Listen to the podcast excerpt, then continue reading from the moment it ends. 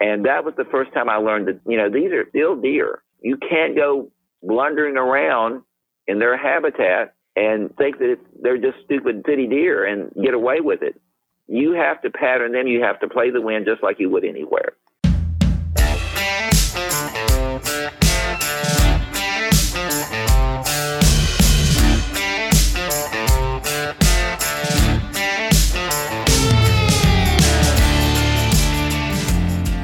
Hey guys, welcome to the National Deer Association's Deer Season 365 podcast.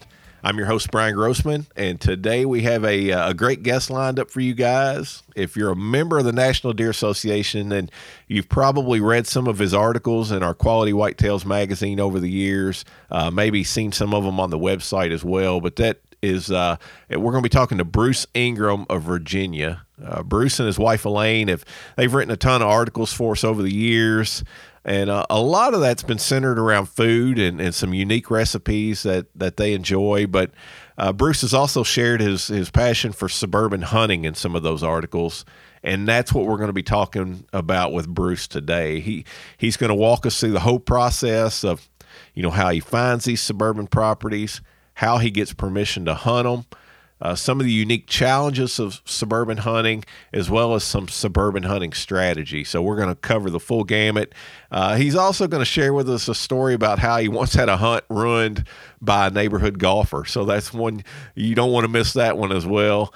But before we get started, though, this week's episode is brought to you by NDA partner Alps OutdoorZ, uh, makers of some of the best hunting packs on the market. Uh, I've been all season looking for the perfect pack to haul my saddle hunting gear around in. And I recently picked up the Alps Willow Creek pack. And man, it's uh, it's the perfect size to haul my platform and my sticks and just a, a few other things that I carry with me to the stand on a regular basis without being overly heavy or bulky. So I think it's going to be the perfect saddle hunting pack. But regardless of, of what you hunt or, or where you hunt, Alps has a pack to suit your needs. So if you're in the market for a new hunting pack this season, be sure to check those guys out at alpsoutdoorz.com. And that's outdoors with the Z, alpsoutdoorz.com. And one more thing before we jump on the phone here with Bruce, uh, we have a great online fundraiser going on right now, and that'll be carrying on until next Tuesday, December 7th where you can win one of six Mathews V3 bows that we're giving away. Um, two of those are in ambush green, two are in black, and two are in First Lite's new Specter camo pattern. Which man, those, those things right there are sharp.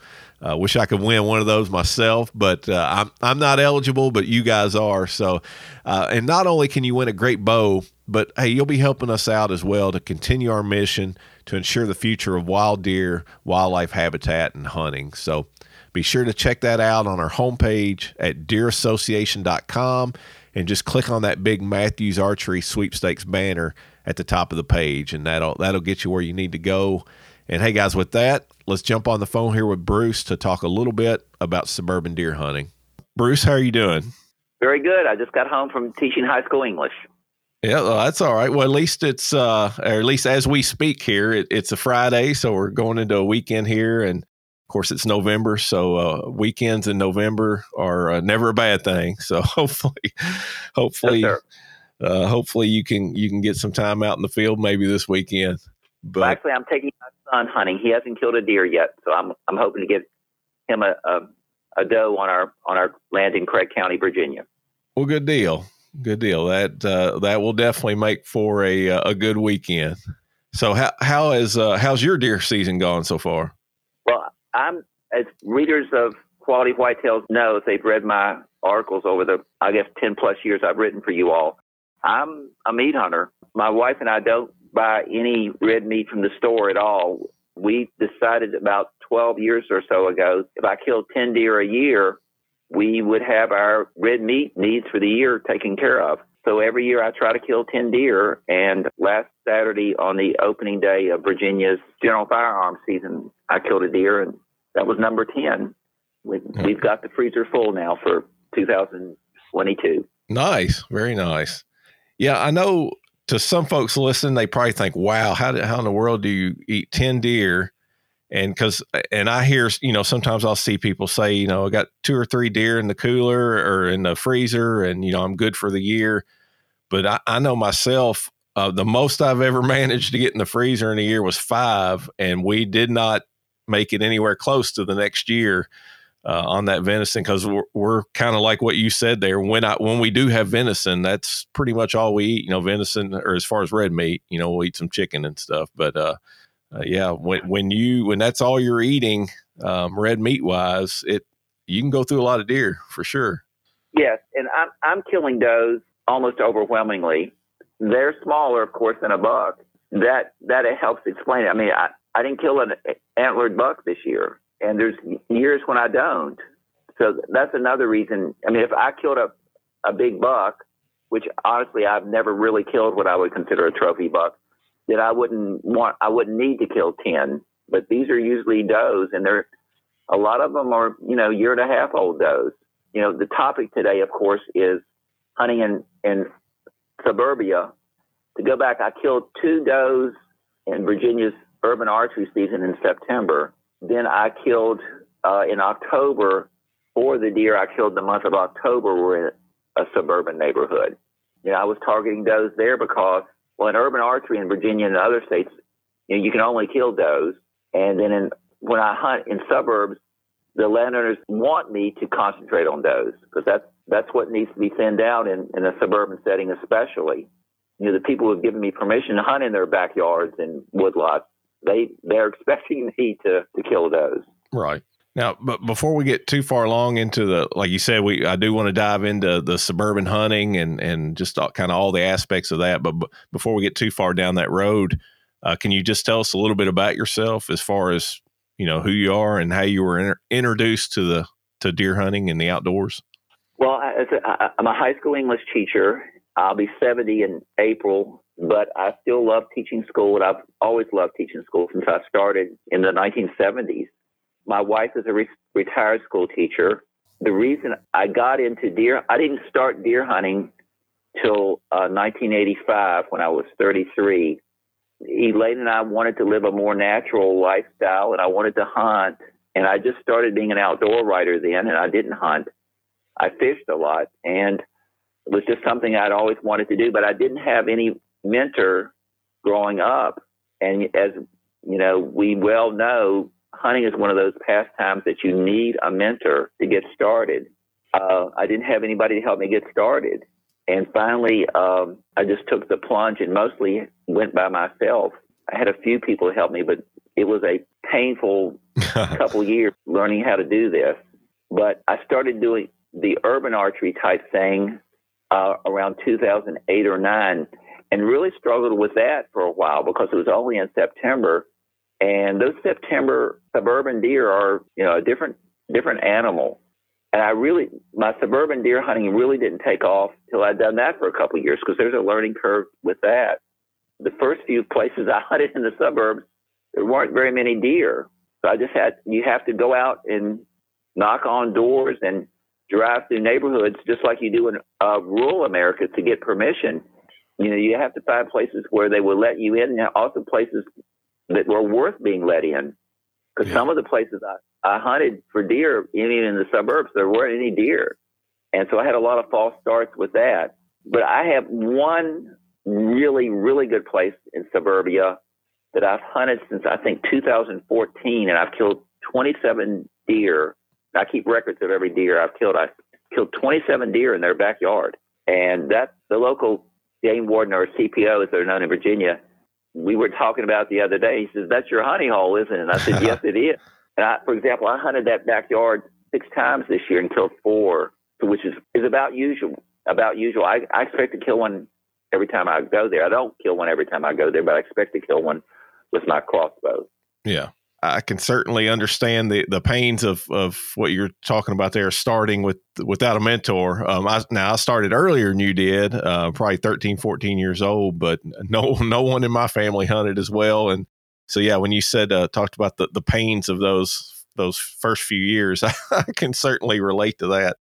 Uh, it, it, took me a lot of trial and error, mostly error, uh, to finally start finding some success. You know, when it comes to deer hunting, but I guess what kind of sparked that initial interest in in the suburban side of things? Now I understand, you know, you said you started started deer hunting because you wanted to to provide, put meat on the table.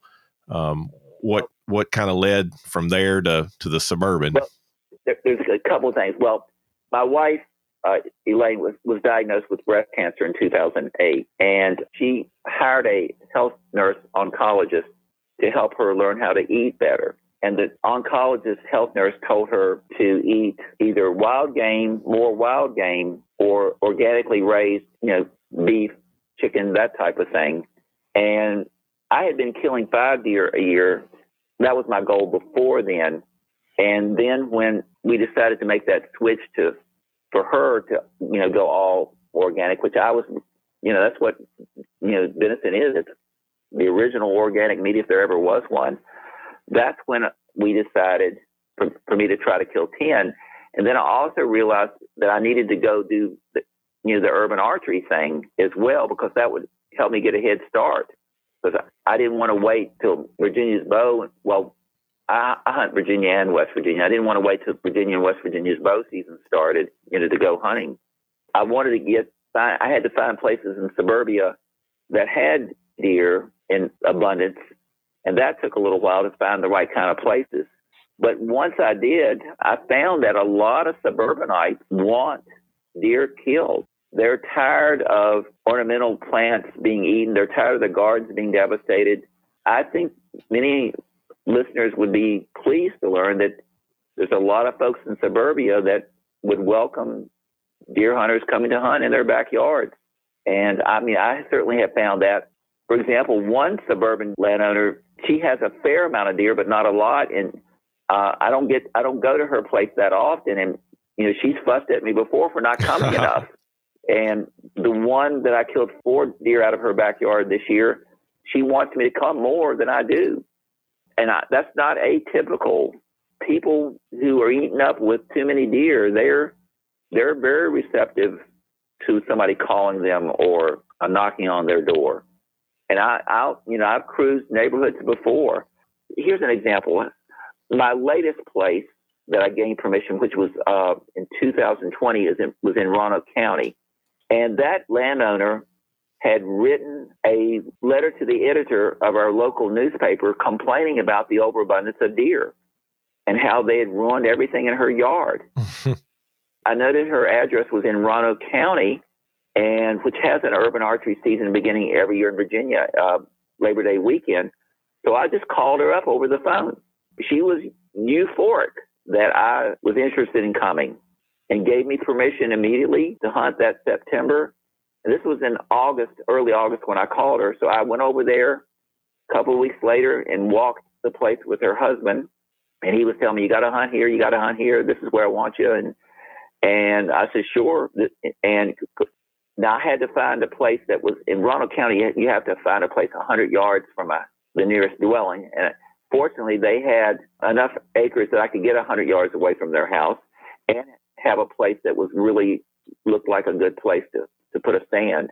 And it was in a walnut tree on the edge of a field, and it looked like a natural funnel that the deer would come through there in the morning to, to reach the uh, the forest, and they come out the same way in the evening. And I found the main trail, and I've hunted that place six days now in 2021 and 2020. I've killed three deer there, and they they want me back, you know, next next September as well.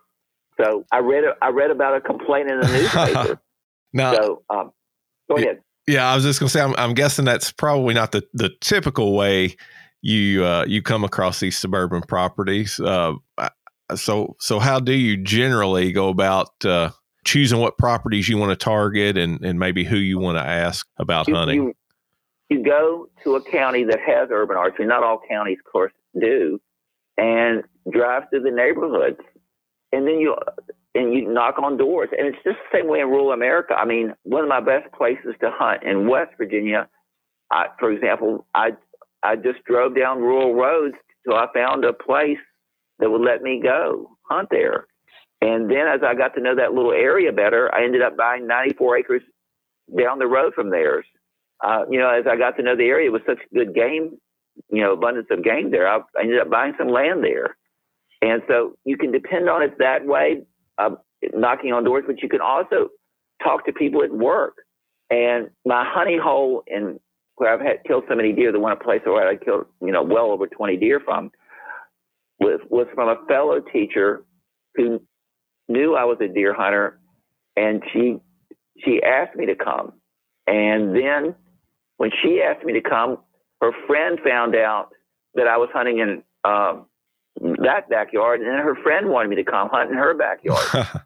and so, I mean, things just blossom like that. It's part knocking on doors, it's part making contacts. And I, look, I get turned down for urban archery. I get turned down for rural America. Everybody does. Right. It's like asking a girl out for a date. You know, you can't get a date unless you ask. and so you can't get permission unless you ask. And sometimes people come to you, of course, and you got to take advantage of that as well. What would you say your your success rate is as far as you know knocking on these doors and, and asking permission to hunt? About the same as in rural in rural America. Maybe one out of every five. You know, I mean, I get turned down. Hunters are constantly losing places to hunt, and we're constantly gaining.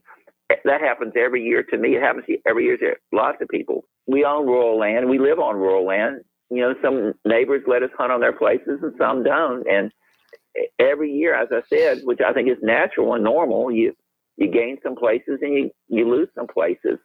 You just have to keep asking and keep looking. It's you know it's something a hunter does throughout his hunting career. Is yeah. to, you know is to keep asking and keep looking. And you know I picked up a dandy place to hunt this hunt turkeys this year. I can hardly wait to you know to go back there. But I also lost. You know I I lose places every year. Just you know usually.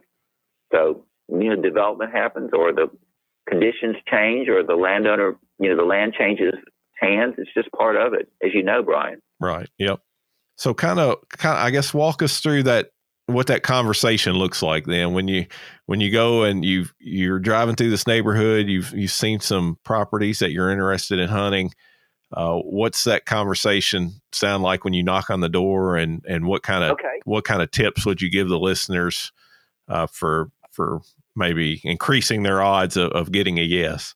Well, what I what I do is, I, you know, I first identify who I am, and that's the first thing. There, people are automatically, you know, concerned when you walk up and you're, you know, what are you a salesman? What what do you want? right. I, I identify myself as a teacher at the over at the high school. That I may have taught your children or grandchildren or some, you know some of the people in this neighborhood and I'm also uh, an outdoor writer and a hunter. And I've noticed that there are a lot of deer here. Do you have any deer? Are the deer damaging your gardens or um, your ornamentals, or are are you interested in somebody coming to to hunt does to reduce the population? And if then I say if you're not, do you know of any neighbors who might be amenable to me coming? That's the opening right there another thing you need to do in the world of suburbia is you need to let some of the neighbors know that you're going to be in such and such's backyard. And would it be all right if a deer runs from that yard to another yard? Can you go get it? And that doesn't happen every year, but you got to be prepared for that. Right. And I mean, I, I for example, I double lunged a deer, a, a huge doe, four or five years ago, and I it was a abundant blood trail, and I watched that deer run, and it ran past the yard I was in into somebody else's yard and up a hill, and then it, it expired 200 yards away. I mean, that deer on a double lung shot ran 200 yards, I guess. But I had already gotten permission not to hunt on the ne- the next door neighbor's land I got, had gotten permission from that gentleman to go into his land to retrieve a deer that I would that I was shot across the street. You know, I'd already taken care of that, so I went over there and um, walked up the hill and into his backyard and got the deer, and then dragged it down. And let me just tell you this: how will how people are in suburbia. Many people are this way in suburbia. When I was dragging the deer, two people, two different people out for a walk asked if they could help me drag it. And thanked me for being there and spitting out the numbers, and they helped me uh, load that deer into my truck that day. That's a pretty good response. Now, of course, there are people that are going to be very upset. Yeah. And the, the, the deer they are watching are, are being killed. that, that's normal to that's that's that's going to be true in rural America too. I mean, right. you know, some people don't want hunters on their land in rural America, but I I do think from my experience that most people are going to be glad you're there. Very very grateful that you're doing something. Do you ever get any doors shut in your face when you when you go to knocking no, and asking permission? No. Uh, yeah, and I, I did a story for Quality Whitetails on this topic a couple years ago, and it was about a, a homeowners association invited me to come speak about the need to deer hunt, and I did this story for uh, for you all. There were a number of landowners there. Let me go back a little bit. The woman who invited me to come was from the city, and she'd moved into suburbia and immediately began having trouble with deer and she was the, you know, the city person who'd gone into suburbia and wanted deer killed. And so uh, the, a number of the people who were, were longtime members of that suburb, they were upset with her for wanting their deer, they call it their deer killed. and so the, the conversation, I was there for well over an hour talking to those folks because I, I was representing, a, you know, any potential person that was going to come in there and deer hunt or not. And I talked about, you know, the need to, to manage the herd, that they should get a wildlife biologist from the Virginia Department of Wildlife Resources to come and talk to them because that person could explain it better than I could. But that basically that they had too many deer in that neighborhood and it was not good for the habitat. And I said, I, I, I'm not don't know this for sure, but I'm imagining that a, a Virginia DWR wildlife biologist is going to say the same thing because the browse line throughout that neighborhood was very obvious. And some people were very amenable, but some people were very angry about it, that they were even going to think about it. A number of people wanted the deer to be given birth control, and I explained the fallacy of that notion. And that was my biggest success that evening, that they realized that birth control was not an option. And I said, well, you're going to have to continually give pay to give these deer birth control. And then what happens if some deer some does move into the area that aren't on birth control, and how's that going to work? And they finally decided, you know, that's not a good idea. That's not going to work. And of course, it's not a good idea. Right. But there were lots of strong opinions on both sides that evening, and, and frankly, I ended up not hunting there because there was such uh, there was a, a large contingent of people who were who were not amenable to me or anybody else coming there to hunt. And you've got to have nearby neighbors uh, willing to let you go retrieve deer because you can't be sure that a deer is going to die in somebody's great, uh, backyard. They may run into a neighbor's yard, and you got to know beforehand that you know several people surrounding that particular lot are going to be okay with it. Yeah. Is now is that something you pretty much do every time? If somebody gives you permission, do you go ahead and and I, contact I wanna, all the surrounding landowners? I want to I want to contact people on both sides to make sure it's okay. And uh, because, you know, that could happen. It, it usually doesn't. It didn't happen this year. Of the four deer I killed in that backyard, they stayed on her land. And they were all deer that went, oh gosh, I think the farthest one went 35 yards. But you can't guarantee that, Brian, as you well know. I mean, all right. no. I mean, I, I killed a doe behind our house that went 60 yards. And I shot that with a muzzle loader and still went 60 yards. And it was a, you know, a perfect boiler room shot, but it still went 60 yards. And, you know, that 60 yards in suburbia may take you out into, to, you know, two doors down, so to speak. Right. So you have to be prepared for that. Kind of along those lines, is there, how small is too small, I guess, to, to try to hunt on someone's property? Well, you know, this five acre, five acre plots are really nice when you can find those. Um, and I, the the Roanoke County place I think is around 15, and but but a hundred yards away from their place is this major housing development going up, but that's part of suburbia as well. You'll have these little oases of usually of older houses that are just ideal for suburban hunting, but you know then you also have these places that are just uh, too cramped to, to go. you know, you have to think about all this. I mean, there's got to be deer, there's got to be willing landowners, and there's got to be a neighborhood not overly developed. Obviously, I mean, there's right. a lot, lot that goes into it, but there's a lot that goes into rural America. I mean, you know, you got to know how the the bordering neighbors feel about feel about hunting in, on a hundred acre property and out in the country. That's all part of it, of wh- wherever you go to hunt. What would you say are some of the the biggest challenges, I guess, to hunting suburban properties, other than, of course, what you already mentioned there, the neighbors. You know, making sure you have neighbors on board to be able to retrieve your deer. Uh, well, kind of any other challenges that? Well, I, I have. Here's this is just a hypothesis of mine. One of the most interesting things is I noticed. I mean, you cannot. One of the challenges is you can't overhunt these rural places. Oh, excuse me, you can't overhunt these backyards either. And I think that's something.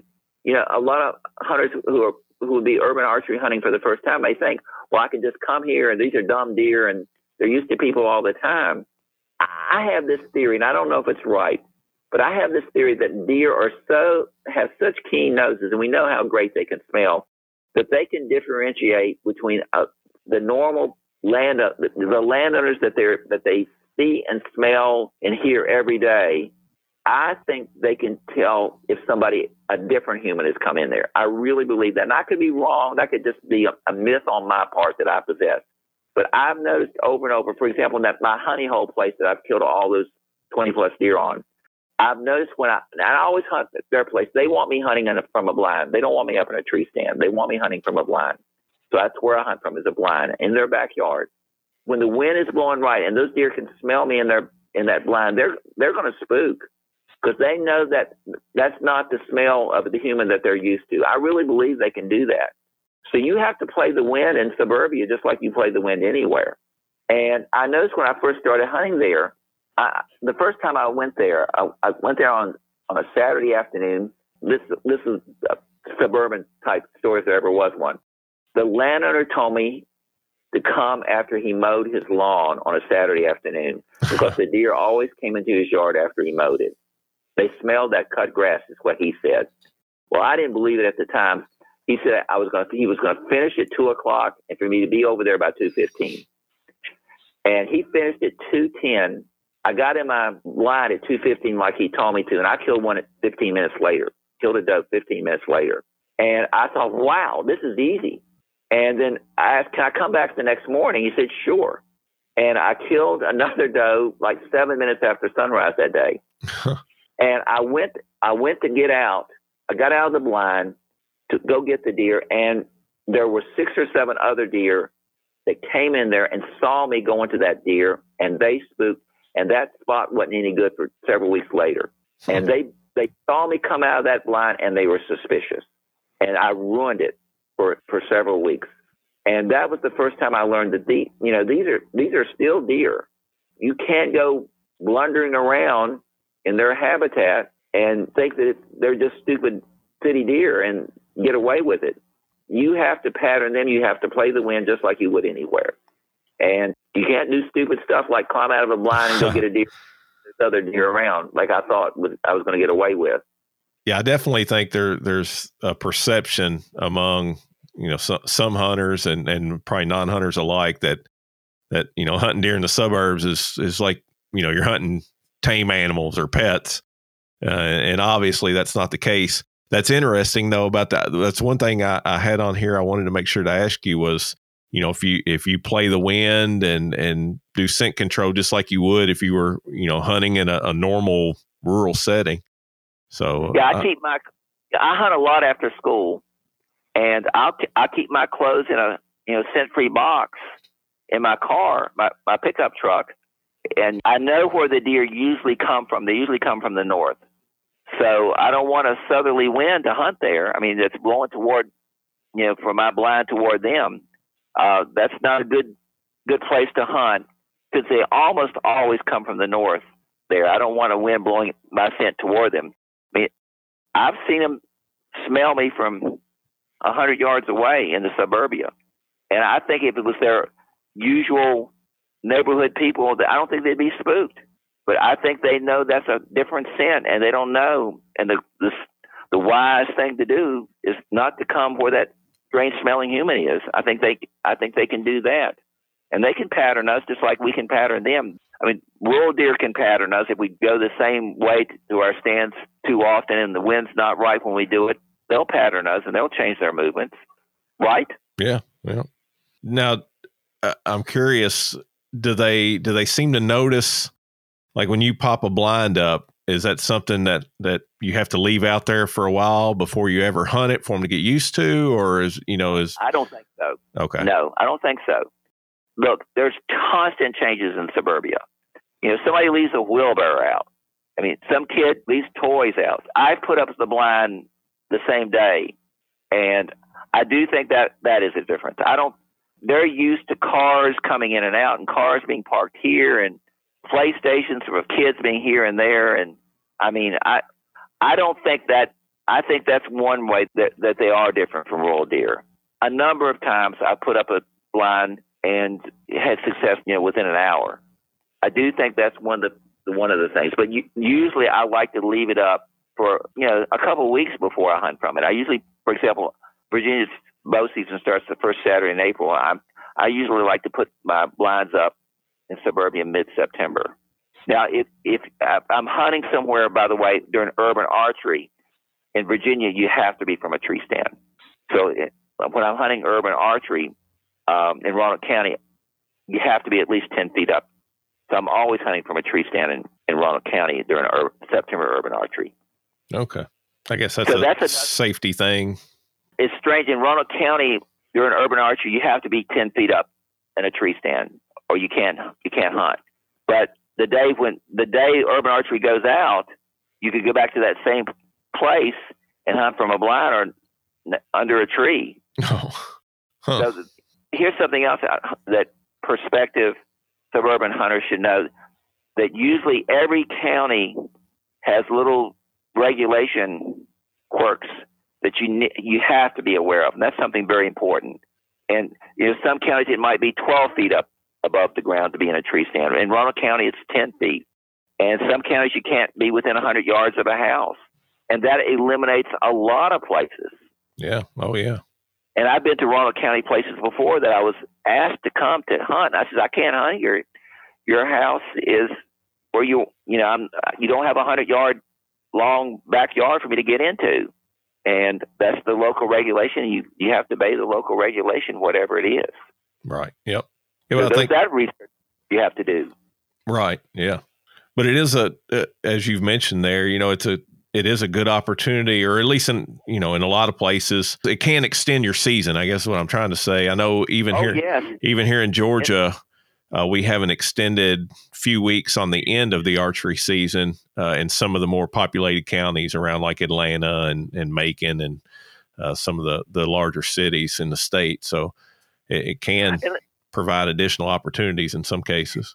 And by the way, and I've, I've written about this before for quality whitetails, but if you have somebody that's new to hunting and you know they've practiced a whole lot with a crossbow or a compound, I think it's a, great place to take a, a a new hunter to. I mean, they're going to see deer, you know, usually in a in a suburban setting, and you know, one of the the hardest things about being a new hunter is just feeling that you're that you're not going to ever see anything. Right. I know a, a good friend of mine. I took took him. He'd really practiced with with the bow. He would he got a crossbow and really really practiced. He was very accurate.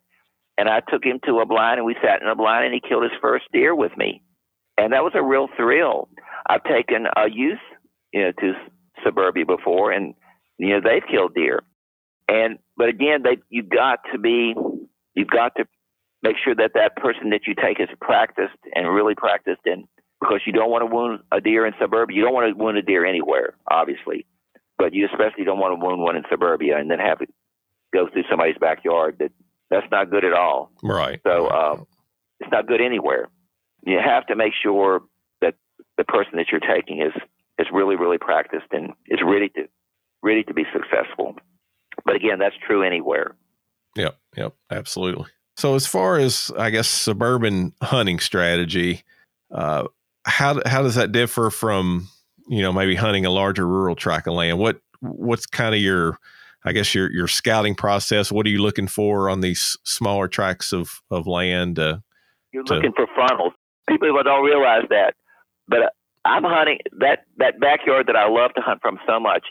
The backyard is a funnel, and the house is to my left. A small woodlot is to my right, and a larger woodlot is in front of me. And 90% of the time, they come from the woodlot in, directly in front of me. And it's because that those houses funnel them into that backyard. And there's a long field behind me that the deer sometimes come from, but usually they don't. So I'm I'm hunting a funnel, a man-made funnel, but it's still a funnel. And that's why that place is so good. They have to go through that backyard. And that backyard, here's another thing, Brian, we should there are three or four oaks in that backyard. But even better than that, there are three or four persimmon trees. Oh.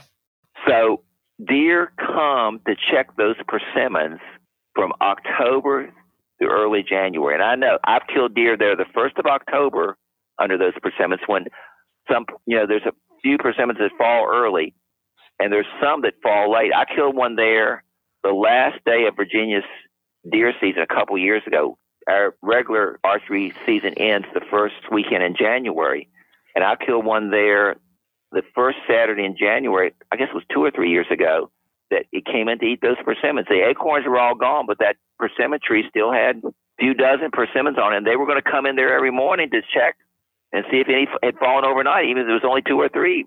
I mean, they love they love persimmons that much. I mean, I, I was it was a persimmon pattern. is what yeah. it was. So you you got knowing the food sources. I had that, now that was an ideal situation. Food in a funnel. I was really confident that morning when I went over there and put my blind up a few days before that, and I saw that there were persimmons still in that tree. My confidence level really shot up, and I I killed a really nice doe there um, just a half hour after sunrise that morning. So, and I was expecting to. I mean, I knew they were going to come check on those persimmons. So food, food and funnels are that's rural rural deer hunting. Well, that's also uh, suburban deer hunting. Yeah. Have you ever came across any kind of unique or, or, odd food sources that they were keying in on in in those suburban areas? Well, one of the places I hunted in Roanoke County, the neighbor had this shrubbery that the deer loved. so they had um, a red oak that was dropping acorns, and they had a pawpaw tree that was dropping pawpaws. Huh. But the deer were king first on that suburban um, staple. What is that? There, there is a plant I can't remember the name right offhand that that deer really like. But they were the, they visited always visited that um, that shrubbery next to the house, and then they wandered away from there and headed for that red oak. And the my stand was between the red oak and the uh, pawpaws that was that was my little thing. I had I've learned I patterned them ornamentals in the next to the house, then the red oak, then the pawpaws. Hosta, yes, that's what I was thinking of. A hosta. Deer okay. love hosta. Suburban deer love hostas. You find somebody's losing their hostas to deer, and you'll probably find somebody who's going to let you hunt. I think of all the things I've seen deer eat in suburban backyards, hosta has been the plant that they really enjoy the most. Now, let me tell you something else that you have that will mess you up in suburbia. Suburbia. I had just that one of the times I was over there, the uh, on the deer were on that they were on that hosta red oak pawpaw pattern, and I was getting ready to to shoot. Hopefully, a really nice doe had to come in and was doing that that little circuit, and then the wind changed, and it didn't spook the deer, but it spooked the neighbor's dog. And that dog smelled me. And that dog went nuts smelling my smell. And the dog's barking scared away the deer. I'm convinced the dog's barking instead of my scent is what scared away that deer. Because that deer wanted to eat those red oak acorns and had just eaten the hosta. And I'm sure it was on the way to the pawpaws, but that dog would not stop barking at me. and finally the doe left. So I mean I've had I've had dogs run it for me more than once. Yeah. Um, yeah. I mean, they'll scent you too, and they know you don't belong there. So, I mean, that's another thing to keep in mind is the local dog going to tolerate your. And honestly, I had to give up hunting that place because that dog would never stop barking when I was there. oh. So, there's all kinds of things that can make it go right. There's all kinds of things that can make it go wrong. But that's true out in rural America. I mean, I've had coyotes come through, and that's you know that's just as bad as a dog that uh, won't stop barking. Yeah. I mean, coyotes will ruin a deer hunt in the rural America. A dog will ru- ruin it, you know, in suburbia. But again, that's just part of it. Oh yeah. I've had yeah. UPS men spook deer that were coming. I've had the postman spook deer. One time, Brian, I had a golfer uh, spook deer. He was golfing. He, he kept hitting the balls, and it, the the balls whizzing around alarmed the deer, huh. and they left. So you know that's a an errant golf shot can ruin your afternoon in suburbia too. I mean, you know, anything can go wrong. But uh, overall, overall though, it's worth worth exploring. Yeah, yeah, absolutely. That's good. Yeah, that's definitely a suburban deer hunting problem. Having a golfer mess you up. Uh, I, have yeah, I, oh, I've had that happen. Yeah, yeah. I've I've had to get used to uh, even you know we were talking about before we started recording that you know I have the 15 acres here that I bought last year, but uh, I'm not in suburbia by any means. But you know I do have some neighbors, and it does take some getting used to. You know you're sitting out there in the evening and just kind of relaxing, trying to enjoy nature. And, you know, you got dogs constantly barking. And I've heard the neighbor, you know, yelling at his kids and just, you know, stuff like yeah, that. That's, that, uh, that's part of it. I mean, uh, let me tell you that that golfer was, was very persistent and he had hit a ball that went across the road and landed near my tree stand. and he, he was looking for the ball and he did not realize he didn't see me up there in that tree. And finally, I yelled to him, "It's over here, about ten feet from me." As I startled him, he did. I was in full camo, and I startled him, and I said, "Your ball's." And finally, he saw me up in the tree. I said, "Your ball's right over there. It's about 15 yards from where I, where I am." And I, I just wanted him out of there, you know. Yeah, yeah. So finally, he left. Let me add something else that I, I, I really believe that will help somebody who's things have popped into my head as we talked. Yeah. You should wear a face mask in suburbia just like you do out there in, in rural hunting. I really think once I flacked off on that little bit of camo, and I think when I'm in that blind, if I have that face mask on and I'm I'm in, I either wear black in, inside a blind or a full camo. I'm that's what I'm going to have on. Having a face mask on in that blind, even though you've got part of that blind shut up and dark and all that, I think that's a big deal too. I think one of the reasons my success rate has been better the longer I've done this in suburbia is that I'm really paying attention to even little details like that. I spray myself down. I keep my clothes as scent free as possible, but I, wearing a mask to cover your face and putting that hat down low over those eyes, I think is a help as well. So you're do, doing those little details that we hunters are so insistent upon in rural hunting is also important, I think, in suburbia as well. Yeah.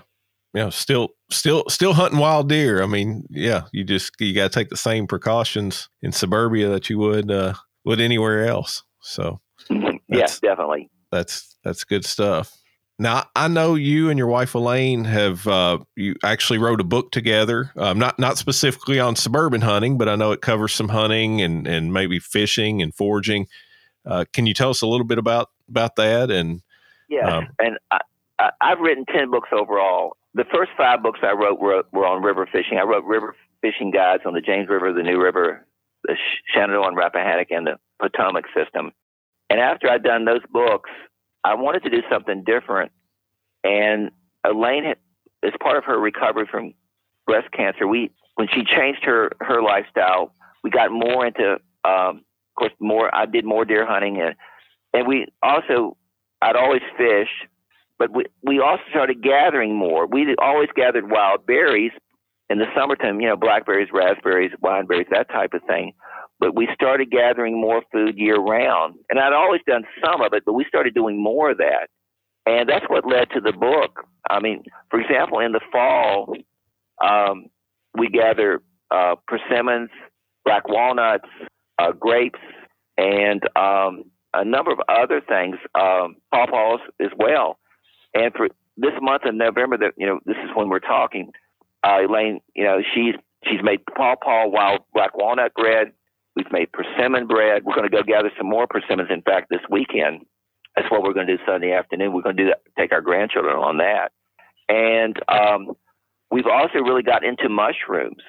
We've now we can identify, oh gosh, 15 to 20 wild mushrooms that are edibles that we can find here in, in Southwest Virginia. And, you know, those things we, you know, wrote about in the uh, Living the locavore Lifestyle. And one of the great joys of um, deer hunting is, of course, eating the venison, but putting some chicken of the woods mushrooms uh, on a on a tenderloin piece of tenderloin is a really a, a nice taste sensation, and then having a blackberry pie from blackberries that you picked uh, yourself as dessert for after a venison meal. That all these type of things, uh, you know, we we put into our living the locavore lifestyle book, and I, I really think that adds to the satisfaction of being an outdoors person is is the gathering aspect and the the hunting aspect and you know bringing home fish to eat and then bringing home these wild foods to eat as well. I just i think accentuates the uh, the outdoor lifestyle that hunting involves. So we gather year round now and there's always something to find uh, we have two springs that have uh, uh, watercress in it on our land. And watercress is a super, super wild vegetable that's highly nutritional. And having watercress in a mashed potato dish or uh, with an egg dish is, you know, a great thing. And putting some wild mushrooms in there with it too. I mean, that just adds to the outdoor experience and the hunting experience. And um, I mean, we when Elaine and I moved to the country, we were suburban people. Um, that you know grew up in um, you know small towns and with backyards. Well, you know, so we we learned how to do this, and I think other people would enjoy learning how to do it as well. Oh yeah, yep, absolutely. I've I've enjoyed reading them. You've shared some of those uh, those recipes on our website at deerassociation.com, and uh, I know um, one you did not too long ago was I think venison burger with the oyster mushrooms, and yes, I, have uh, yes. I, I, haven't I haven't picked any yet, but I've I've caught myself now. Anytime I'm out in the woods and you know I'm I happen to see some of those. I'm I I, I go back to that uh, that article and that recipe. I just gotta gotta make myself actually collect some of those and and try it out. Yes, oysters oysters are the number one winter mushroom. Uh, as far they have that fishy smell to them, which I think helps identify them, and they have that oyster-like shape and that brownish, um, light brown uh, color to them. But the smell is very distinct, and um, they have they have a fishy smell to them. And I just love them on deer burgers or any any kind of venison dish. Now you have to wild mushrooms. You have to stir fry before you you can't eat them raw. But you know take the uh, but golly, yeah, oysters. I'm always looking, checking on dead hardwoods this, this time of year to try to try to find some oysters. And we now last winter we also learned to, to identify um, tree ear mushrooms and uh, and they're another edible from the winter. And by the way, this has been a warm winter, warm fall rather. And earlier this month, um, we gathered some chicken of the woods that were still coming in and they they are they are our favorite wild mushroom to eat. And they were still I I found chicken in the woods every month between May and November this year, hmm. and uh, I mean that is a superb mushroom to to to gather. Yeah. Now, where can where can folks that may be interested in uh, in picking up your book? Where where can they find a copy of that? Uh, well, order directly from me if they want a signed copy, and obviously, I would rather them folks ordered for me from some um, conglomerate. And just email me at um, Bruce Ingram, Bruce Ingram Outdoors at gmail.com. And my website is, is Bruce Ingram Outdoors as well.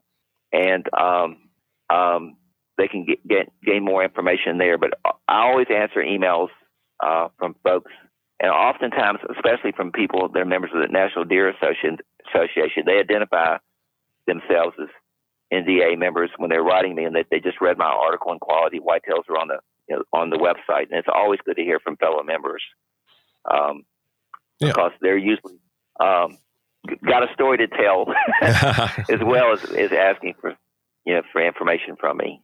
Yeah. Yeah, we'll be. I'll be sure to include your email and your uh, web address in the show notes when we uh, release this as well. So those folks, if they want to get in touch with you, they can do so. But uh, Bruce, I just I appreciate your time. We've been on here for about an hour now, and so I won't uh, won't keep you any longer on this Friday afternoon. But I've enjoyed it thoroughly. Thank you so much for asking me to come. I, I appreciate uh, the chance to talk deer hunting with a fellow member. Not a problem. And uh, like I said, we'll we'll definitely got got several topics there. Then we can have you back on here at a later time to to discuss. So I'll be be looking forward to that. I'll be glad to help. All right, guys, that's going to wrap up our interview with Bruce Ingram. Uh, thanks so much for checking out this episode of the Deer Season 365 podcast. If you haven't already, please consider subscribing to the show. You know, you can find us on all the popular podcasting platforms like Apple Podcast, Google Podcasts, Spotify, iHeartRadio, uh, and and several more. So about anywhere you could listen to uh, listen to podcasts, you should be able to find us there. Uh, or you can just go to deerassociation.com slash podcast and subscribe directly from our website. Uh, hey, we'd also love it if you take just a second to leave us a five star rating or a written review. You know, those both help us uh, climb the, the podcasting charts and be more visible to uh, to future listeners. So we would appreciate any support you could give us there. For more information about the National Deer Association, you can visit our website again at deerassociation.com. From there, you can sign up for our free weekly newsletter. You can become a member. And don't forget about that podcast promo code that we talked about at the beginning of the show to get you a little bit of a discount on an annual membership and that free NDA hat. So be sure to take advantage of that. And uh, hey, just enjoy some of our several hundred articles of, of free content right there on our website, covering everything from hunting strategy to food plots, habitat improvement, um, deer management, you name it.